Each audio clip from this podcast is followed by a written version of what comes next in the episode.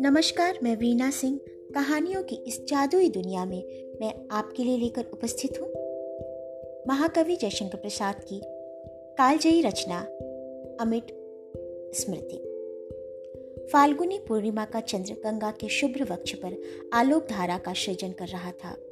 एक छोटा सा बजरा बसंत पवन में आंदोलित होता हुआ धीरे धीरे बह रहा था। नगर का आनंद, कोलाहल, सैकड़ों गलियों को पार करके गंगा के मुक्त वातावरण में सुनाई पड़ रहा था। मनोहर दास हाथ मुँह धोकर तकिए के सहारे बैठ चुके थे। गोपाल ने ब्यालू करके उठते हुए पूछा, बाबूजी, सितार ले आऊँ? आज और कल, दो दिन नहीं, मनोहर दास ने कहा। वाह बाबूजी, आज सितार ना बजा तो फिर बात क्या रही?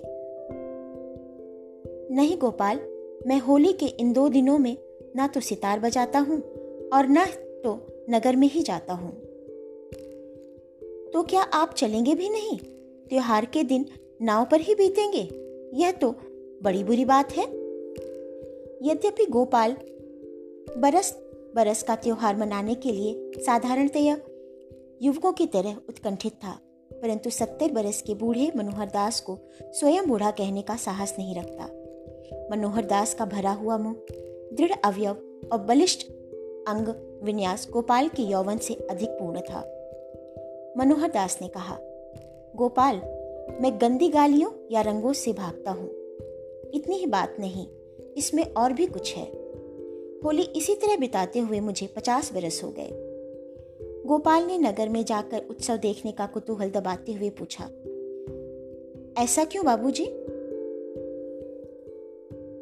ऊँचे तकिए पर चित्त होकर लंबी साँसें लेते हुए मनोहर दास ने कहना आरंभ किया। हम और तुम्हारे बड़े भाई गिरधर दास साथ ही साथ जवाहरात का व्यवसाय करते थे। इस साझे का हाल तुम जानते ही हो। हाँ तब बंबई की दुकान की दुकान न थी और न तो आज जैसी रेलगाड़ियों का जाल भारत में बिछा था। इसलिए रथों और इक्को पर भी लोग लंबी लंबी यात्राएँ करते थे। विशाल सफ़ेद अजगर सी पड़ी हुई उत्तरी भारत की वह सड़क, जो बंगाल से काबुल तक पहुँचती है, सदैव पथिकों से भरी रहती थी। कहीं कहीं बीच में दो चार कोस की निर्जनता मिलती, अन्यथा प्याऊ, बनिए की दुकानें, पड़ाव और सरायों से भरी हुई इस सड़क पर बड़ी चहल पहल रहती। यात्रा के लिए प्रत्येक स्थान में घंटे में दस कोस जाने वाले इक्के तो बहुतायत मिलते थे। बनारस इसमें विख्यात था। हम और गिरजादास होलिका दाह का उत्सव देखकर दस बजे लौट रहे थे कि प्रयाग से एक व्यापारी का पत्र मिला। इसमें लाखों के माल बिक जाने की आशा थी और कल तक ही वह व्यापारी प्रयाग में ठहरेगा। उसी समय इक्केवान को बुलाकर सहेज दिया और हम लोग ग्यारह बजे सो गए। सूर्य की किरणें अभी निकली न थी। दक्षिण से पवन, दक्षिण पवन से पत्तियाँ अभी जैसे झूम रही थीं, परंतु हम लोग इक्के पर बैठकर नगर को कई कोस पीछे छोड़ चुके थे। इक्का बड़े वेग से जा रहा था। सड़क के दोनों ओर लगे हुए आम की मंजरियों की सुगंध तीव्रता से नाक में घुसकर मादकता उत्पन्न कर रही थी। इक्केवान के बगल में बैठे हुए रघुनाथ महाराज ने कहा, सरकार बड़ी ठंड है। कहना ना होगा रघुनाथ महाराज बनारस के एक नामी लठैत थे।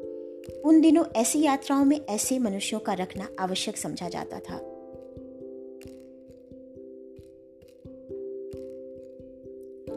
सूर्य बहुत ऊपर आ चुके थे, मुझे प्यास लगी थी। तुम तो जानते ही हो, मैं दोनों बेला बूटी छानता हूँ। आमों की छाया में एक छोटा सा कुआँ दिखाई पड़ा, जिसके ऊपर मुरेरेदार पक्की छत थी और नीचे चारों ओर दलाने थी। मैंने इक्का रोक देने को कहा पूरी, पूरब वाली दलान में एक बनिए की दुकान थी, जिस पर गुड़, चना, नमक, सत्तू आदि बिकते थे।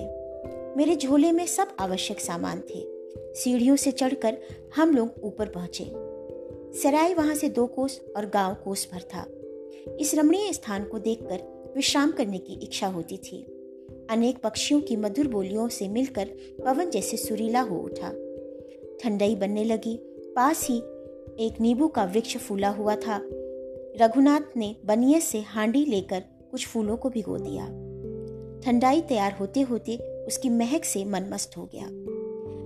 चांदी के गिलास झोली से बाहर निकाले गए, पर रघुनाथ ने कहा, सरकार, इसकी बाहर तो पूर्वे में है। बनियों को पुकारा, वह तो न था, एक धीमा स्वर सुनाई पड़ा। क्या चाहिए? पूर्वे दे जाओ। थोड़ी देर में एक चौदह वर्ष की लड़की सीढ़ियों से ऊपर आती हुई नज़र पड़ी। सचमुच वह सालू की छीट पहने एक देहाती लड़की थी। कल उसकी भाभी ने उसके साथ खूब गुलाल खेला था, वह जागी भी मालूम पड़ती थी। मदिरा मंदिर के द्वार से खुली हुई आँखों में गुलाल की गरज पड़ी, उड़ रही थी। पलकों के छज्जे और बरौनियों की चिकों पर भी गुलाल की बहार थी। सरके हुए घूंघट से जितनी अलकी दिखाई पड़ती वे सब रंगी थी। भीतर से जब उस सरला को कोई रंगीन बनाने में भी लगा था, ना जाने क्यों इस छोटी अवस्था में वह चेतना से ओतप्रोत थी।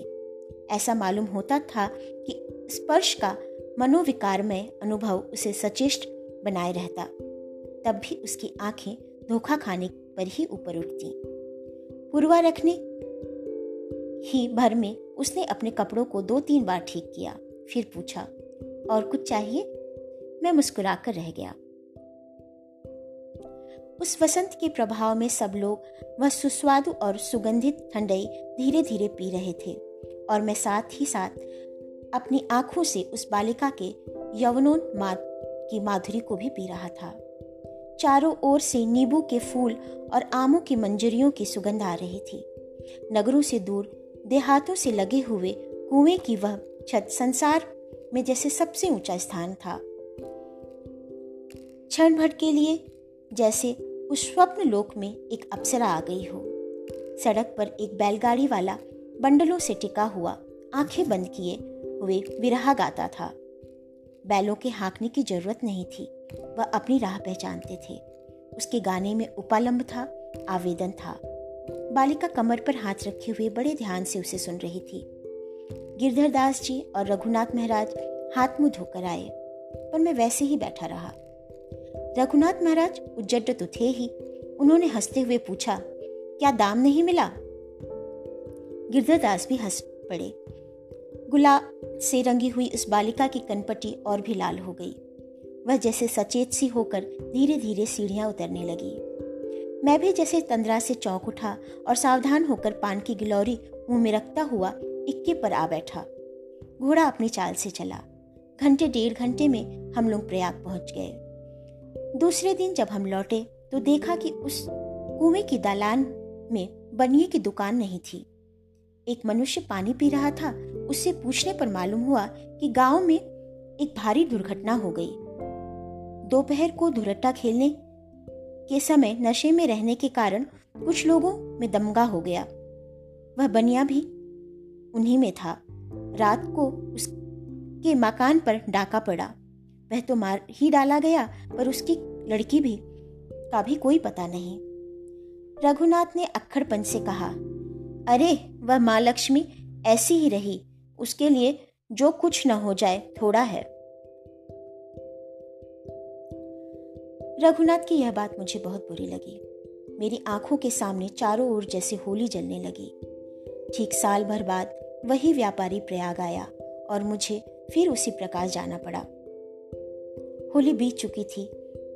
जब मैं प्रयाग से लौट रहा था, उसी कुएँ पर ठहरना पड़ा। देखा तो एक विकलांग दरिद्र युवती उसी दलान में पड़ी थी। उसका चलना फिरना असंभव था।